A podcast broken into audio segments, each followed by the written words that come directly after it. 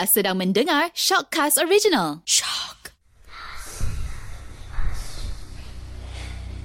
Istimewa untuk anda, kami bawakan Shockcast Seram di mana kami menceritakan pengalaman kisah benar, insiden misteri dan mistik. Saya Haidar Hasanuddin, hos anda untuk Shockcast Seram. Ini adalah pengalaman aku Kejadian ni uh, aku rasa jadi dalam 6 ke 7 tahun lepas. Okey, kejadian ni berlaku betul-betul dekat Kedah di sebelah utara Kedah. Macam biasa setiap kali perayaan dan aku dan keluarga akan pulang ke kampung halaman lah. Pulang balik kampung dan kampung aku adalah di Tikam Batu, Sungai Petani Kedah. Trip kali ni dia lebih fun, dia lebih seronok sebab biasalah bila kita balik kampung kita akan jumpa dengan cousin-cousin kita. Cuma yang lagi funnya masa trip kali ni cousin aku bawa kawan dia. So kita lepas dah sampai kampung semua tu Dan kita berjumpa di kedai makan Aku dengan cousin-cousin aku Saya saudara aku Dan juga kawan kepada cousin aku yang Tak silap aku nama dia Topoy So Topoy ni kalau kita tengok the physical dia uh, Aku boleh cakap seorang yang macam Berbadan sasa sikit lah kan? Aku masa tu masih muda dan Topoy ni kira pangkat abang lah So kami kami berjumpa di kedai makan dan rupanya orang sendiri dah ada aktiviti yang yang dah berlangsung sebelum aku balik kampung ni. Jadi orang dah dah rupanya orang dah pergi uh, ke tempat-tempat ataupun lokasi-lokasi seram untuk merasai merasai, merasai sendiri uh, pengalaman seram tu. So kebetulan bila aku dah ada bersama jadi orang ajak aku untuk join together lah. Dan masa kita dekat kedai makan ni dan kita decide dan masa tu tak silap aku ada lebih kurang dalam uh, 6 ke 7 orang ataupun mungkin 8 orang dan kami telah um, berbincang dan membuat keputusan untuk pergi ke Gunung Jerai untuk merasai sendiri. Okey, Topo ini adalah kawan kepada sepupu aku yang mana dia ada satu kelebihan. Uh, kelebihan yang boleh berinteraksi ataupun dia boleh uh, komunikasi dan memanggil ataupun aku tak tahu apa aku nak gelarkan ni tapi yang aku faham masa tu adalah Topoy boleh panggil dan communicate dengan makhluk daripada dunia gaib. Jadi dengan itu sebabkan itulah orang uh, cousin aku dah start pergi ke tempat-tempat yang dikatakan seram di sekitar area Sungai Petani untuk merasai diri lah dengan menggunakan kelebihan yang ada dekat Topoy ni. So aku balik-balik kepada selepas kita dah decide kat mana kita nak pergi malam tu dan kami pun bergerak menuju ke Gunung Jerai. Untuk pengetahuan korang, Gunung Jerai adalah salah satu tempat di mana uh, mengikut cerita yang aku dengar, Gunung Jerai adalah tempat terakhir untuk mereka-mereka yang mempelajari mempelajari ilmu-ilmu uh, batin ataupun ilmu-ilmu persilatan, ilmu-ilmu melibatkan alam gaib Gunung Jerai adalah destinasi terakhir untuk orang berjaya mencapai ilmu orang. Ha, ini yang aku dengar daripada orang kampung aku. So maknanya Gunung Jerai adalah last stage untuk engkau engkau achieve ataupun untuk engkau tempuhi untuk engkau berjaya dapatkan full ilmu-ilmu yang kau dah menuntut. Kita boleh bayangkan ke situlah. Kalau dah Gunung Jerai itu tempat last stage maknanya memang agak bukan agak keras dah. Aku memang confirm tempat ni keras. Dan aku rasa semua orang pun tahu Gunung Jerai ni punya level macam mana. Dan ada satu kisah yang mana dekat Gunung Jerai ni di satu level ataupun satu tingkat sebab Gunung Jerai ni macam bertingkat dia. Dan ada satu level ni yang mana tempat tu lah yang akan kita orang tuju. Sejarahnya adalah ada tiga beradik yang mati kat situ. Dan kami pun teruskan perjalanan ke Gunung Jerai mengambil masa lebih kurang um, setengah jam ke 40 minit dari lokasi terakhir kita orang minum tu. Dan kami sampai di Gunung Jerai tepat jam 12 malam. Ini adalah pertama kali experience aku dengan topo ni jadi at first of course lah aku ada sedikit rasa rasa was-was lah rasa ragu-ragu dengan kisah yang yang apa orang cakap dia ni ada satu kelebihan boleh communicate ni kan? Sebab aku tak macam terus simply oh dia ni apa percayalah. So of course lah aku ada rasa was-was rasa ragu-ragu. Okay, tapi sedikit aku nak bagi korang faham eh macam mana situasi masa tu. Tempat kita uh, kita orang sampai ni ada satu pondok dan memang sangat gelap kan? Yang mana aku boleh cakap keadaannya dia punya kegelapan tu 2 meter di hadapan kau pun kau dah tak akan nampak betapa gelapnya atas gunung jerai ni. Bukan puncak eh dia ada satu salah satu level so bila kita orang sampai kita orang pun parking kereta dan semua berkumpul dekat pondok ni. Uh, dan uh, topo ini akan tanya okey siapa dulu yang akan nak nak tengok lah? Eh, lebih kata lebih kurang, lebih kurang kata siapa yang nak tengok dulu siapa nak rasa dululah yang pertama yang nak pergi yang volunteer nak pergi adalah cousin aku Dek Jan nama dia. Dek Jan dan abang dia Hafiz. So orang pun keluar daripada pondok dan aku rasa orang berdiri di depan pondok ni lebih kurang jarak dalam 5 meter 5 ke 6 meter macam tu. Dan memang daripada pondok ke lokasi orang tu memang dah tak nampak dah. Eh, kau hanya boleh dengar orang berjalan kau hanya boleh dengar tapak kaki orang tapi kau tak boleh nampak fizikal orang pun sebab memang gelap. Topoi pun aku perasan lah dia di sebelah aku dan dia pun start lah dia punya bacaan. Yang aku tak boleh pastilah tak boleh dengar sangat tak boleh clear. Tak boleh dengar secara clear apa yang dia baca tapi aku pasti dia bacakan something sebab aku nampak mulut dia tengok tekumat kamit lah. Selepas dia dah baca dia dah buat dia punya sesi tu lah. Tiba-tiba dia boleh dia boleh sound dekat cousin aku lah. Cousin aku dekat Dejan dengan Hafiz yang tengah duduk kat depan pondok ni.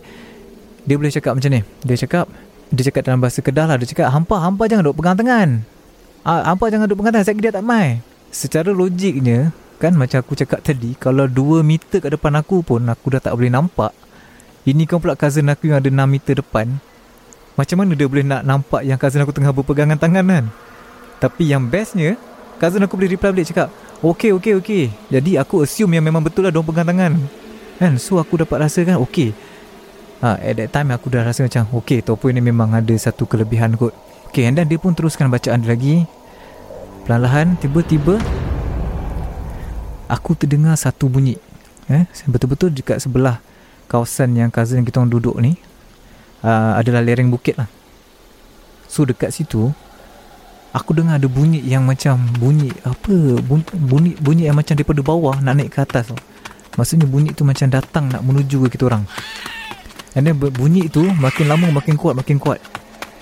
And then sambil bunyi tu makin kuat Topoy pun siap cakap Dia, dia selambanya Dengan selambanya dia pun cakap Okay hampa hampa tunggu Sat Hampa tunggu Sat Damai dah Damai dah And then uh, Bunyi tu hilang Rupanya macam apa yang Topoy bagi tahu Benda tu sebenarnya ada Tengah berlega-lega Dekat sekeliling cousin aku Yang cousin aku uh, Dia dia duduk secara cangkung lah Kat tepi tu And then orang tak tahan kat ni Diorang jerit Yang Dek Jan ni jerit cakap Eh, boy, boy, tak apa. Eh, tak apa, dah, dah tu, dah tu. And then, situasi masa tu memang aku boleh cakap agak panik tapi terkawal. And then, uh, benda tu pun bunyi tu pun hilang. And then, uh, Topoy pun panggil cousin aku, Hafiz dengan Dek Jani untuk balik ke pondok lah. So, bila dia balik ke pondok, cousin aku pun cerita lah. Woi, aku rasa weh. Aku rasa ada sebelah aku tadi. Memang tak ada orang lain. Aku duduk rasa sebab api duduk belah kiri aku. Dia main kat belah kanan aku And aku yang masa tu pun dah start berdebar lah. Tapi sebabkan keinginan Nak nak tahu juga Sebab orang cakap dah halang kau sampai kat Gunung Jerai ni kan Dengan orang yang kau rasa ada kelebihan Apa kata why not lah kau try je Turn yang seterusnya adalah turn aku lah. Topoy pun panggil aku Mula-mulanya dia suruh aku duduk seorang kan? Dan aku rasa benda tu takkan jadi lah Kalau aku duduk seorang aku rasa baik aku duduk pondok je. So dia pun letakkan seorang lagi cousin kita orang untuk duduk di hadapan pondok macam yang Hafiz dan Dek Jam buat tadi. So aku dengan cousin aku pun duduk cangkung kat tepi tu. Dan masa ni pun aku sebab dah suspend aku punya makin jauh dengan doang ni aku rasa makin berdebar lah. So aku memang tak tipu lah aku memang pegang tangan cousin aku ni. And then benda yang sama juga Topo jerit dia bagi tahu yang Weh Haida hampa jangan nak pegang tangan Saya kira tak mai So aku rasa okay Mamat ni something lah eh? Sebab aku pegang tangan pun dia boleh nampak dia jauh. Uh, Dia boleh nampak ataupun Ada sesuatu yang bagi tahu dia Aku tak pastilah. Tope pun buat bacaan dia. And then sekali lagi Lepas dia dah baca tu Aku rasa tak sampai berapa Berapa saat Bunyi yang aku dengar tadi Yang datang dari lereng bukit tu Sekali lagi datang. Sekali lagi Sekali lagi ada. Pada bawah laju sangat. And then memang position kita orang tu memang betul-betul sebelah lereng bukit tu. And then Bila kau dengar bunyi benda tu Makin laju kau pun tahu lah Ada something datang kat kau ni. Pap bila benda tu makin kuat. And then bila dia dah kuat Dia akan automatically senyap tau. And masa senyap tu Bulu roma aku Memang dah meremang habis. And aku aku tahu cousin aku sebelah aku Izwari ni pun memang tengah rasa benda yang sama Sebab kita memang tak bercakap langsung. Kita memang diam Memang macam tergamam And then Topoy pun cakap Dari jauh dia cakap Ha Nampak rasa tak? Dia kat sebelah hampa tu Kat sebelah kanan hampa Exactly Apa yang dia cakap tu Sama dengan apa kita orang rasa kat situ. Sebab memang aku rasa Memang Aku rasa ada something kat sebelah kanan aku. And Aku dah mula makin percaya lah. And benda tu adalah Makhluk halus lah. Dan cuma aku Cuma aku tak nak Tak nak tengok. And memang aku cakap Dalam niat aku Aku cukuplah dapat rasa Tapi aku tak nak tengok. Topik pun baca something And then benda tu pun beransur-ansur hilang. And kita orang pergi berkumpul balik dekat pondok. Kemudian ada lagi turn daripada cousin kita orang lagi. Yang ada lagi dua orang lagi ni, dua orang punya turn pula. Exactly benda yang sama jadi Macam mana aku dengan Dek Jan punya turn tadi. Okay, tapi ada satu benda pelik yang jadi. Masa kejadian uh, Cousin aku yang baru nak pergi ni. Amin orang dah duduk kat tempat tu Dah, dah duduk kat position tu Tengah topoy ni baca dia punya bacaan ataupun mungkin dia tengah buat dia punya apa ni sesi ni tiba-tiba dia berhenti baca. And aku start pelik sebab aku tengok muka dia berubah. Maksudnya muka dia tak tenang macam mula-mula masa turn aku dengan Dek Jan tadi. So memang semua masa tu terus jadi senyap sebab Topoy berhenti baca. And then tiba-tiba kita memang dengar ada satu bunyi macam kalau korang tahu benda benda bergayut tau. Macam kalau korang kat kita kat hutan kita dengar bunyi contoh macam monyet ataupun monyet lah selalunya kan yang akan bergayut dari satu dahan ke satu dahan tu. And then benda ni yang kita orang dengar exactly malam tu tapi bunyi benda ni dia datang daripada jauh yang laju ke arah kau. So ibarat macam huu, huu, huu, macam tu tau. So semua memang panik dalam masa tu. And then memang semua kepala atau mata pandang kat Topoy Topoy dengan muka apa yang aku boleh cakap Tope agak panik. And then dia terus cakap Okay kita, sem- kita semua kena caw Kita semua kena caw. Mai mai mai masuk ita Masuk ita Masuk ita Mas- Memang masa tu kelang kabut. Tak macam mula-mula tadi. Memang aku bila Kalau, kalau korang boleh imagine Kalau Tope pun dah kelang kabut Apatah lagi kita orang semua ni? And masa part aku masuk kereta Aku masuk betul-betul pintu belakang. Maksud, Maksudnya pintu yang di belakang driver. Okay masa tu dalam kereta tak ada siapa lagi. Aku aku boleh kata yang pertama sampai kereta.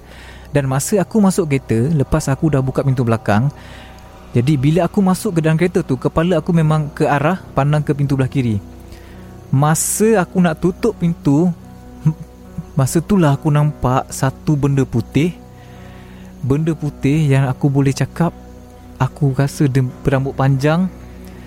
Betul-betul dekat sebelah tingkap kereta yang aku naik ni Dekat tingkap sebelah kiri ni Memang dia jalan perlahan je tau. Dia jalan macam slow je Dekat sebelah tingkap tu. Aku memang betul-betul tengah tengok dia ni And then Aku tak tahu nak, nak describe macam mana Tapi dalam keadaan sama-sama malam tu Aku boleh nampak dia benda putih Berambut panjang Dan yang paling confirm sekali Dia terapung lah. Itu yang buat aku terus rasa macam Weh ini apa ni? Ha, Memang depan mata aku masa tu Dia memang jalan perlahan And then dia terapung.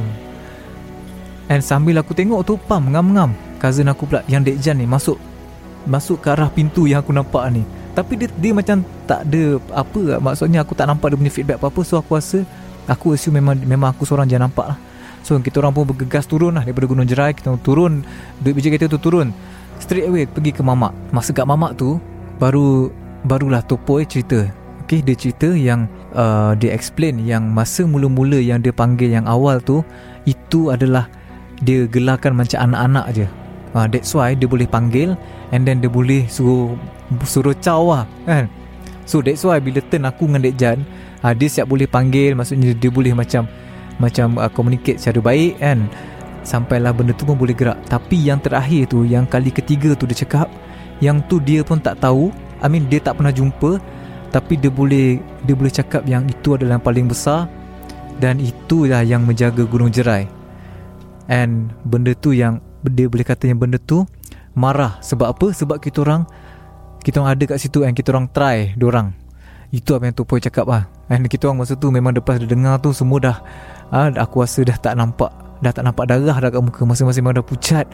Ni first time and kita orang terus dapat pengalaman yang macam ni. Even cousin aku yang sebelum ni dah banyak kali pergi dengan Topoy pun orang tak rasa lagi pengalaman ada makhluk yang orang cakap lagi power daripada apa yang orang deal sebelum ni and then apa yang Topoy pesan last tu lepas kita bercerita dan dia nasihatkan untuk kita tak pergi lagi ke Gunung Jerai yang aku nampak ataupun yang aku sempat ingat masa tu adalah dia pesan kat kita orang semua bila kita minum air tu maksudnya gelas daripada mamak yang kita minum tu jangan habiskan air yang kita minum tu. Dia suruh kita tinggalkan at least ada sikit dalam jalan cawan dan apa yang aku faham itu adalah untuk mengelakkan daripada uh, makhluk-makhluk halus ni ikut kita balik ke rumah. So itu adalah pengalaman aku yang aku rasa walaupun dah 6-7 tahun lepas jadi tapi aku boleh cakap masih segar lah. Sebab apa? Aku masih ingat fizikal benda yang lalu tu sampai sekarang. Even aku tak boleh nak categorizekan itu apa. Tapi sekurang-kurangnya aku ada pengalaman aku. Dan aku rasa benda ni tak boleh dibeli kat mana-mana Sampai sini je lah Shockcast seram yang pertama. Dan akan datang kita akan panggil lebih ramai tetamu Untuk kongsikan kisah seram yang dorang ada. Jumpa lagi di episod akan datang Untuk kisah-kisah yang lebih menyeramkan. Hanya dalam Shock Seram